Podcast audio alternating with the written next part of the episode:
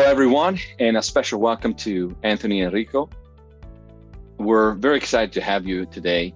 Uh, you're a great addition to our Revenue Maverick program. So, welcome. I am Matt Durazzani, your host, and I'm a Revenue Maverick advisor. And for the audience, I would love to introduce you for a moment to Anthony. He is currently the CEO and founder of LeanScale.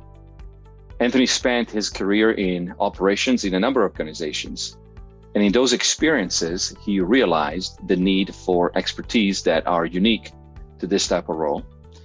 And after a decade spent solving similar problems and always new ones, he decided to start his own organization to be able to serve more businesses and spread his knowledge and advisory work to others. Um, Anthony, today for the program, we would like to hear from you a little bit uh, briefly about your organizations and how people can get in touch with you. And then we would love to transition to um, understanding how you look at revenue engine holistically, as well as sharing with us the two or three metrics that you felt um, you wanted to share with the community today. So, without further ado, the floor is yours. Well, Matt, first of all, thank you so much for having me. Um, really excited to be working with you on Revenue Maverick. And I think this is a really, really important topic that a lot of people are interested in. So I'm, I'm happy to, to provide some context here on the revenue operations side. I could give a little bit more background so people know how I got into revenue operations. I think that's interesting for a lot of people since it's fairly new.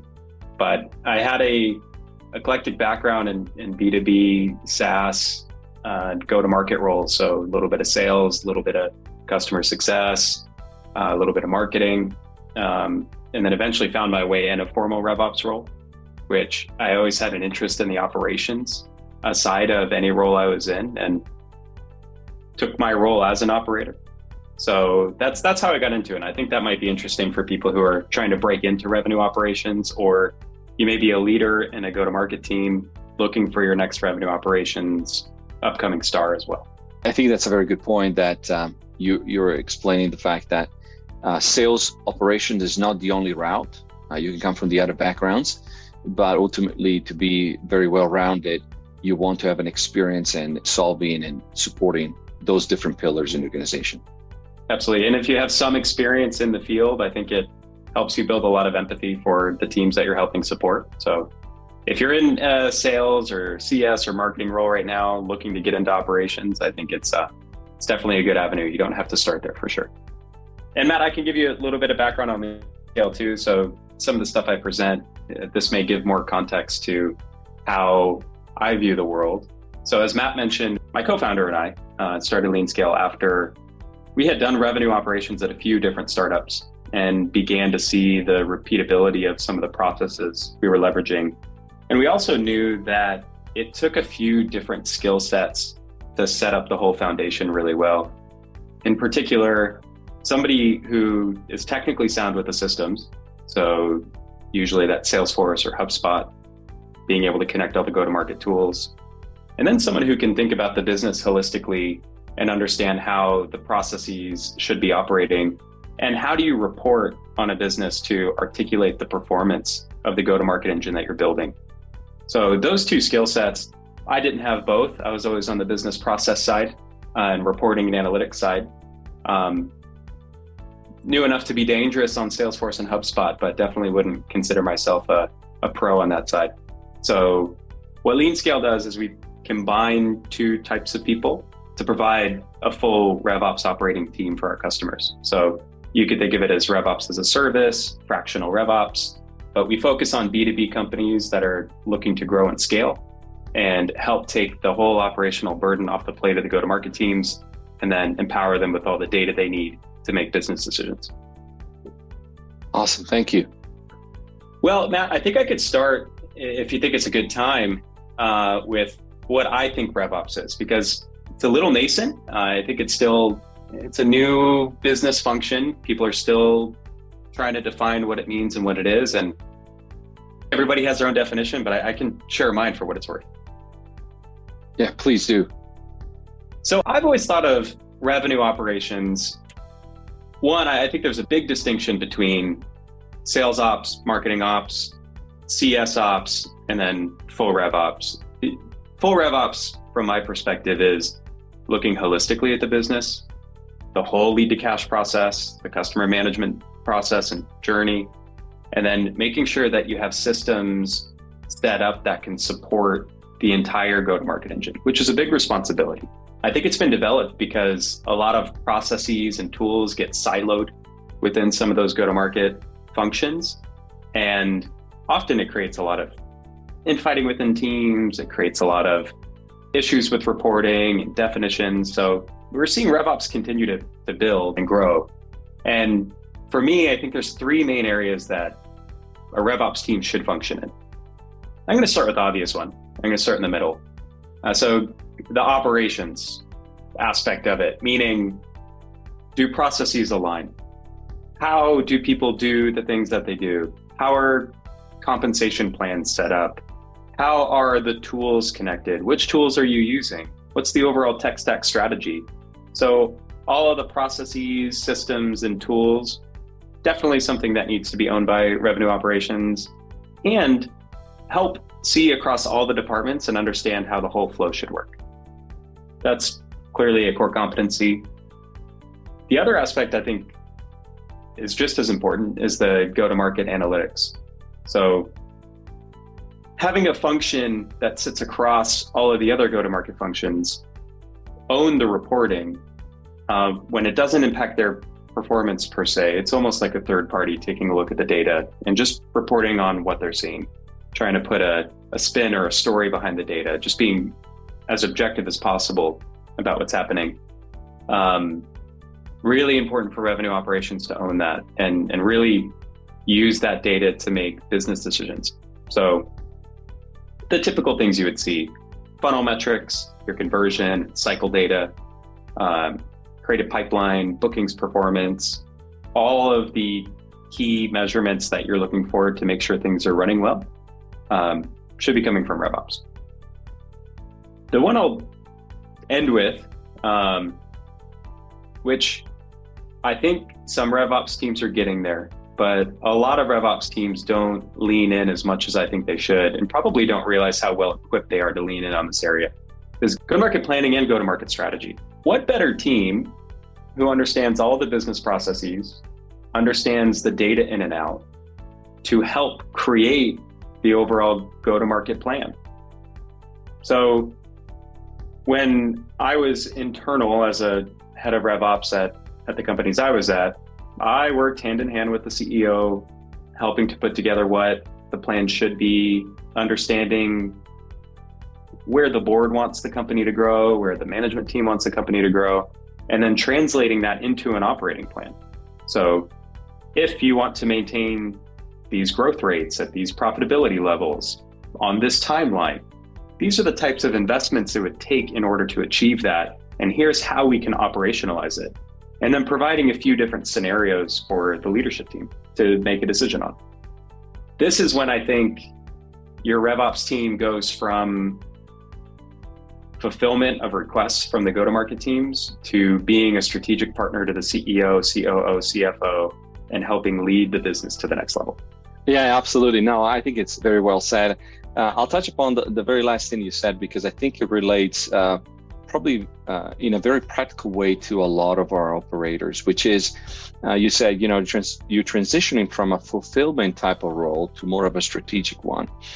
And I think that's a very important element.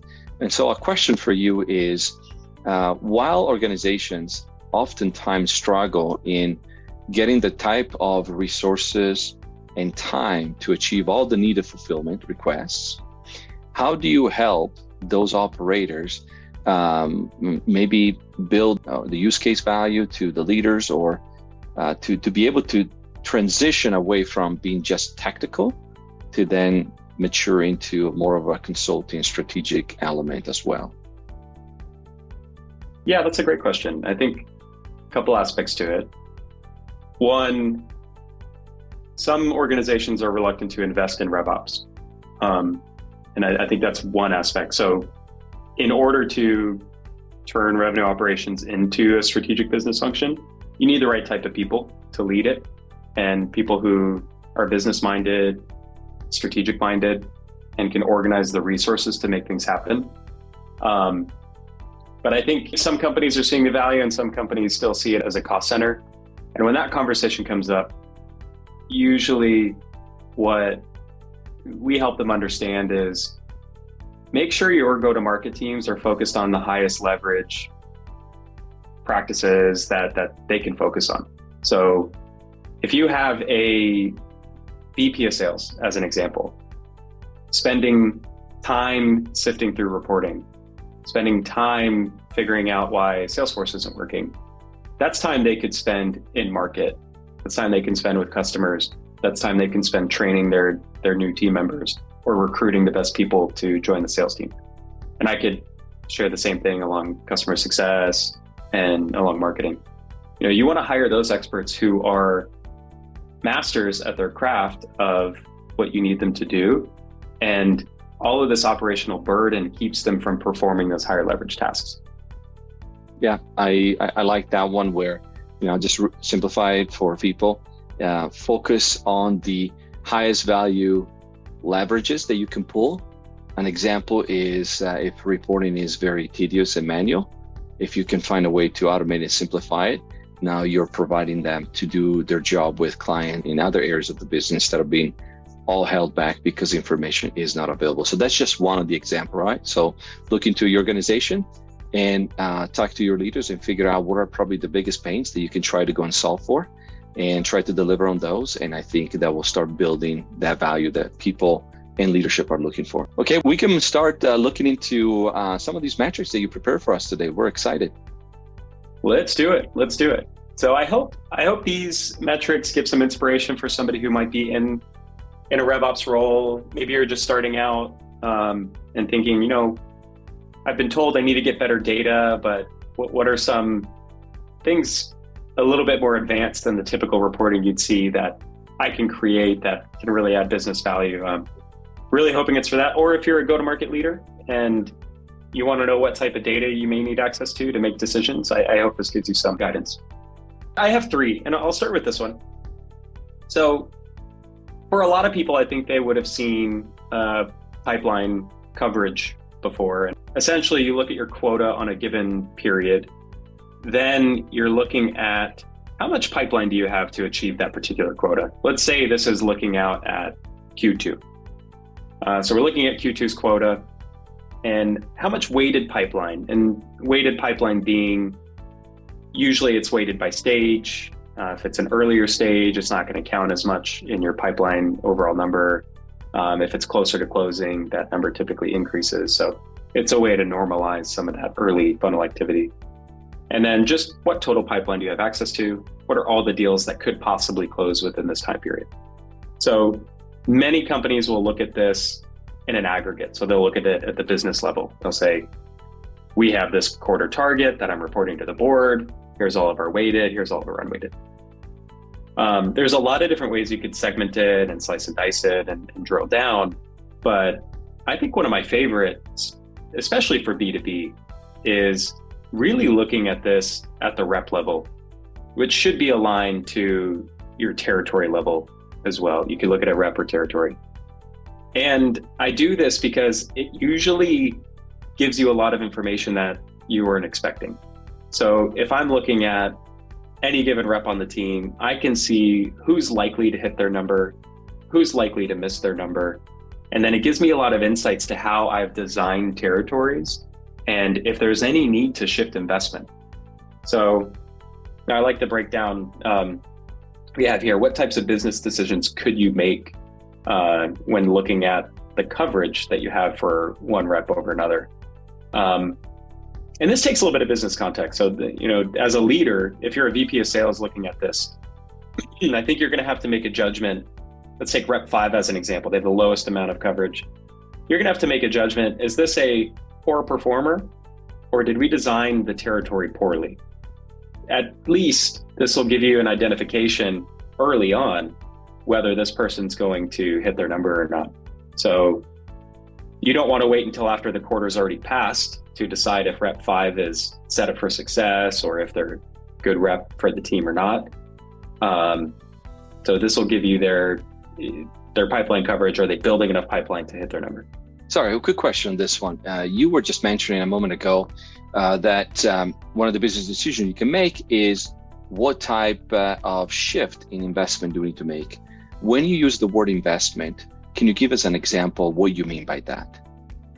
Yes, a couple areas you can invest. One is people. Uh, the other would be marketing spend. So you can align some of your marketing spend to territories, depending on how your territories are designed. Are you investing in the right geographies? Are you investing in the right uh, verticals or segments? So it could be a mix of people or marketing spend mainly. Okay, perfect. Thanks for clarifying. So if I look at this metric for a second, um, just to understand it and read it correctly, would you say, for instance, Rep One has um, potentially too much pipeline? Is that one of those that you would say maybe this is a territory that offers so much but not enough boots on the ground to be able to deliver that much potential? Is that what you're seeing? It's a good question. Um, as most things, it depends. What you should do is look historically to see how much coverage reps needed to attain their goals. If they needed two, three, ten times pipeline to quota, mm-hmm. um, that'll give you an idea of if they have enough for forward looking quarters. Okay. Awesome. Great. That's a great metric. Um, um, definitely something important to to look at it and and it's to your point very important if we do it more of at the rep level versus just aggregated as a team right you don't really know uh, how to determine the right prescription within the organization if you're just combining everybody in the same situation. So very well said. Yeah moving on to the next one. So we call this the lead source impact matrix. And I think one of the most difficult things to do, and I'll add to this, most difficult, especially in B2B, is understanding the performance of your marketing channels. Um, and we put the simple matrix together that really helps you understand which lead channels are your highest performing because there's a lot of different definitions of performance.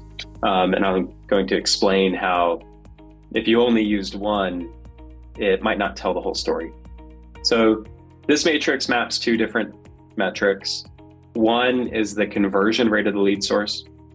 So the two classic ways to do it are conversion from marketing qualified lead to sales qualified lead or conversion from sales qualified lead to closed won. Um, in this case, I did a closed won conversion amount, but you, you could build the same metrics for any conversion across your go to market lifecycle. So we have lead source conversion, and then we have the amount closed won from that particular lead source. So if you're in a meeting and somebody said, "Hey, what's what's our best performing lead source?" A lot of people may be inclined to say paid marketing because it's brought in the most closed won deals. You may also get a few people saying, no, referrals are our best lead source because it has the highest level of conversion. Um, and maybe nobody would say SDR outbound. But when you put it onto a matrix where you can see both at the same time, you can start to see the high performing quadrant is up in the top right, where your SDR outbound lead source is converting at a very, very high rate, maybe slightly less than referrals, but still a very high performing conversion, and it's creating a high level of impact. So clearly, you're able to invest in this particular channel and get more from it. Then, looking at the other quadrants, you know, paid marketing, yes, it's creating a massive, massive impact. Um, however, the conversion rate is rather low relative to the other lead sources that you are measuring. So you may be spending a lot of money that could be more efficient in other channels.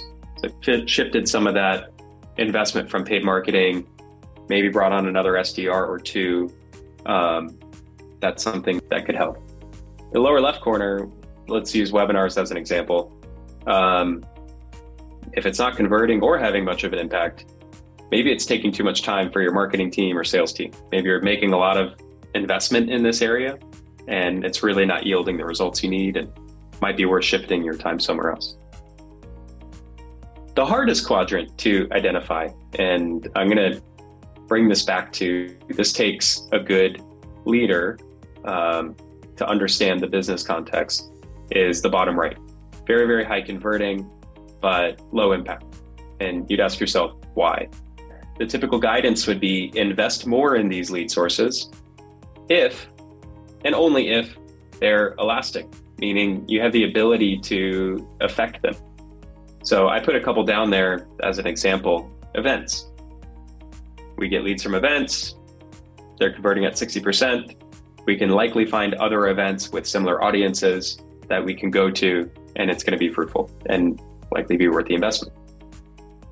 Referrals, um, you may be able to increase the type of referrals you're getting, and you may be able to do a few things. You may be able to put out a program to your customer success team, or you know, start to request more referrals.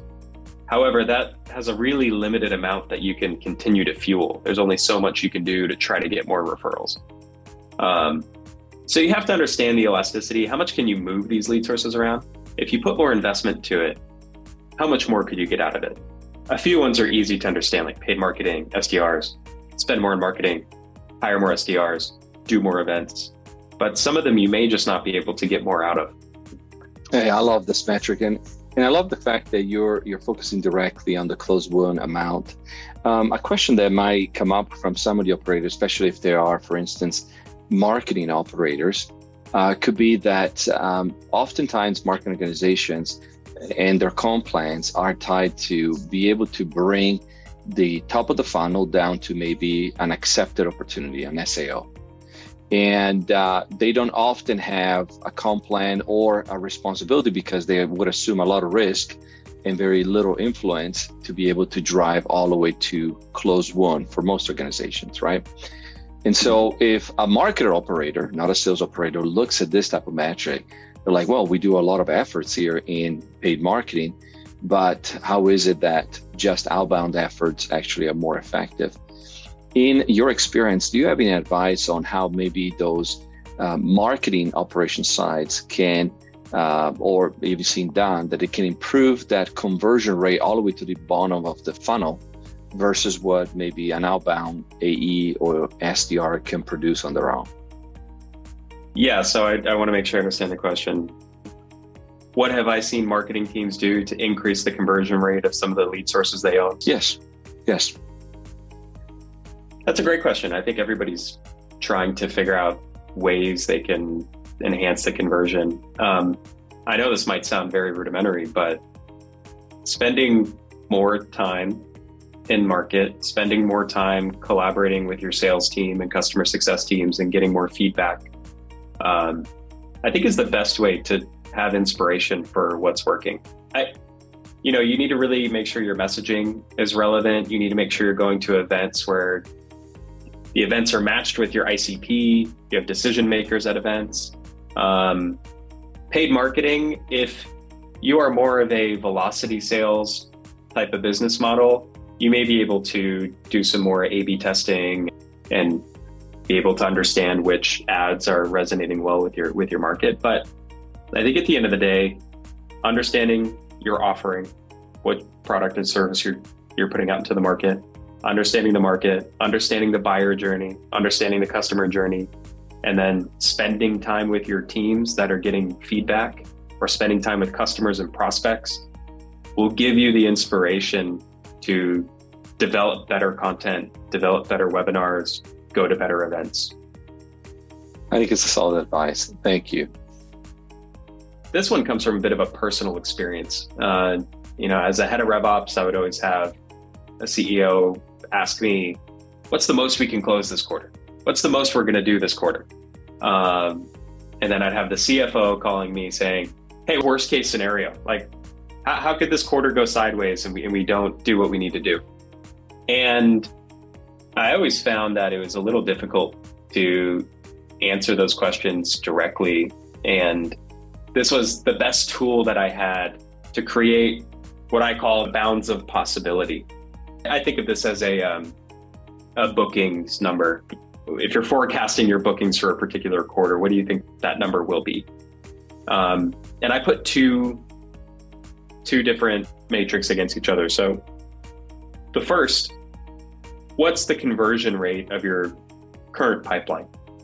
This may be more relevant eh, depending on the time period. I'm using a quarter as an example. So let's assume your sales cycle is at least 90 days. So you have pipeline kind of slated for the next quarter. Well, the first thing I'd look at, okay, what pipeline do we have right now? And what do we typically convert? And then what's one standard deviation plus and minus from that? And then that creates a pretty good bound of what you can expect to convert with your current pipeline. And then the next one is, well, how much pipeline do we typically create and have the ability to close within the quarter? We're in market, we're running ads, we're doing things like we're going to get more pipeline as we go. How much can come in in this particular time frame? And then you can follow the same conversion. So, okay, given our current pipeline, plus if we bring in X amount more pipeline, um, this is where we could close the quarter. And it really creates this, I would say, understanding that if you look at the center blue dots, if you're a CFO, CEO, maybe the CEO wants the slightly higher one at 434,000 and the CFO is looking at the slightly lower one. But it really gives you an understanding. This is how we typically convert. This is what we typically create. There's no reason I should expect abnormal overperformance unless you have some reason to, or abnormal lower performance. But you could also be prepared to keep those in your realm of possibility, if you will. Um, so, what business decisions does this drive? One, it, it really helps you plan spend and investments. So, if you look at this and you want the number to be higher, well, then you may need to invest in activities that can drive it higher. Um, and also make sure that it could align with your hiring plan, it could align with um, your marketing budget, it could align with a lot of things. If you're a leader, this helps you control the story ahead of time. So get ahead of any good news or bad news that may be coming uh, your way. So if you're ahead of revenue um, and your CEO is asking what number you might be hitting, having data behind it to show them. Usually they're not happy with the answer, by the way. So if I say, hey, we're going to close $400,000, usually they say, no, go get more. But this helps explain here's why we're going to close it and here's what we're doing about it. Um, so communicating potential performance outcomes earlier is really, really important. And having some logic to how you're getting to the number uh, typically typically resonates. I say the benefits of this, it removes any superhero expectations from the forecast. You know, every rep always has the $10 million deal that's about to close, this and that, but it takes that away from being an expectation. And if it happens, great, you can celebrate later. Um, and then the biggest thing is it just avoids any major surprises. You know, CEOs and boards don't like to be surprised. The best board meetings I've ever been in have been the most boring board meetings ever. So I haven't been in one yet where they were surprised and it was a it was a good thing. I uh, I was just uh, smirking here while you were saying some of these things uh, because uh, I think a lot of operators uh, can relate to what you said. Um, the two that kind of stood out to me is one the um, the difference between the financial approach of a CRO versus CFO, where a CRO may say, "What is the best we can do?" Versus CFO, what is the bottom? Uh, the bottom line, the, at the very least, the bare minimum that we can do, um, just because of the conservative approach versus the over optimistic, right? And, uh, and, and this provides a very common ground for those two type of sometimes polar opposite personalities in the way they look at revenue to kind of come together and provide um, um, an, uh, an even plane of field for them to operate upon. And then I also like the element of uh, really using the data to provide um, a proper, realistic narrative ahead of time. Uh, I agree with you that the best board meetings are the ones that don't have any major surprises, right? Uh, that's when you avoid escalation, unnecessary pressure. So, looking ahead, you call it forecasted sensitivity. I also almost look like uh, looking down the road, looking into the future sensitivity, right, and, and mitigate those obstacles. So I, I, really love this metric. I think is a very smart one to, to put in place. So thanks for sharing this one.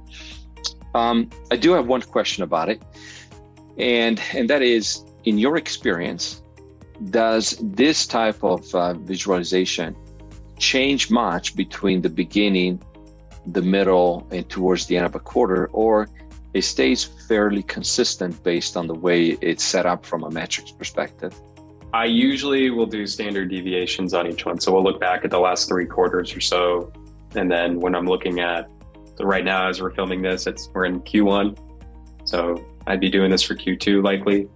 And uh, it shouldn't change too much unless something dramatically changes in your business or go to market motions or you launched a new product and this data might not one to one translate to that performance. Um, I would expect it to be smooth, but sales is sales, and sometimes you know, we can't predict everything. But at least getting a closer sense to the truth is usually worth the effort.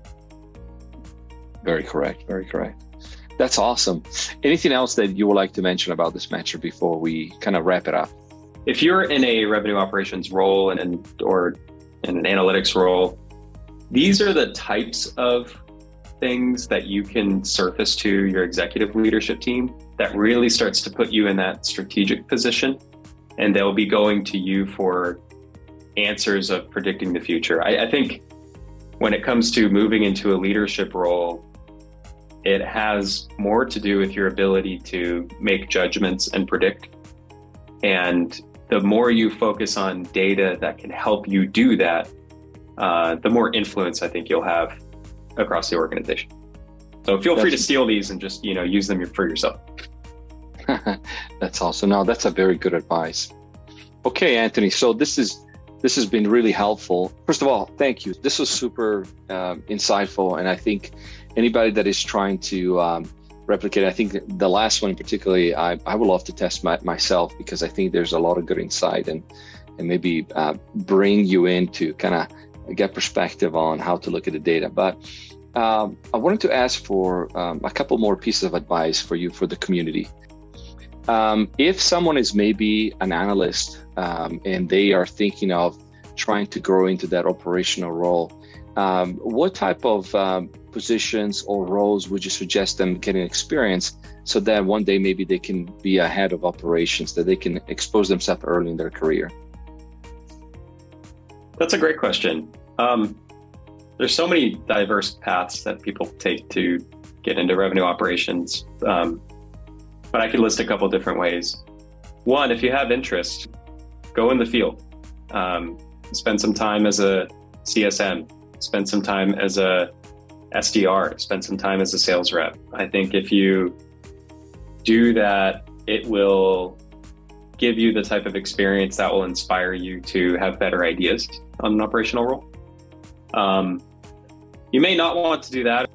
And what I'd recommend is spend time with those roles, shadow what they do, ask them how things are working. I think some of my best ideas have come from sitting down with a, a person and just saying, what really sucks about your day? What's annoying? You know, the system's annoying. Uh, is the comp plan not set up right? What, what just doesn't make sense here? Usually people will have an idea or two and will be willing to share. Then from there, I would say don't be afraid to make recommendations to make things better. So if you have an idea of, hey, this process could be slightly better. Hey, we should measure this a little bit differently. I think this would be more informative. Um, maybe we should hire this role instead of this role first, because I think we have more need over here. I would just recommend always feel empowered to have a voice, shoot out your ideas. You know, they don't all have to be right. They don't all have to be massive innovations either. I think if you're making a little bit better every single day, then that's going to compound over time and you'll notice you'll make you'll look back a couple years and notice what a big impact you've made. I love it. I think it's very good advice. So let me flip the coin now for a second. Uh, think about of a, of a senior person, someone that is running these these group of operations. Um, sometimes there's the stigma of uh, just let them cruise and let them stay in their roles, right? Sometimes there are leaders that want to keep specific individuals in a specific roles because they don't want to lose the ability to solve for a specific problem, right?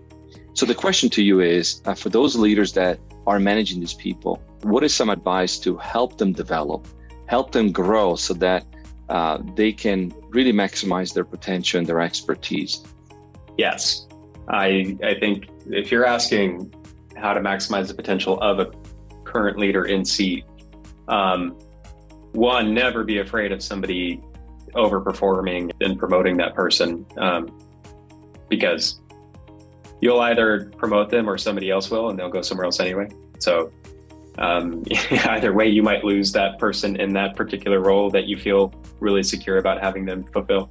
And then the other one is the more you can leverage teams, other people, empower others, the more you can accomplish. I was very open at the beginning uh, of this talk. I am not a Salesforce admin. I'm not a HubSpot admin. Uh, I never had been. Uh, maybe I'll learn it someday. But I've surrounded myself with people who have complementary skill sets that can fill my gaps. And I would look for those people to join your team. Um, really understand where your strengths are and where your where your gaps and weaknesses are, and then understand if you don't want to invest in in filling those weaknesses or gaps, then make sure you bring along people who can. That's really good advice, and for that, truly thank you. So, Anthony, uh, this was fantastic. Thank you for your help, uh, everyone. If you would love to uh, connect with Anthony uh, Enrico, you can find them on LinkedIn, and I'm sure you can find information through the organizations. Um, this has been a wonderful podcast today, and uh, we thank you for your time and, and good insight. And um, we wish you all a great day. Thank you so much, Matt. Appreciate it.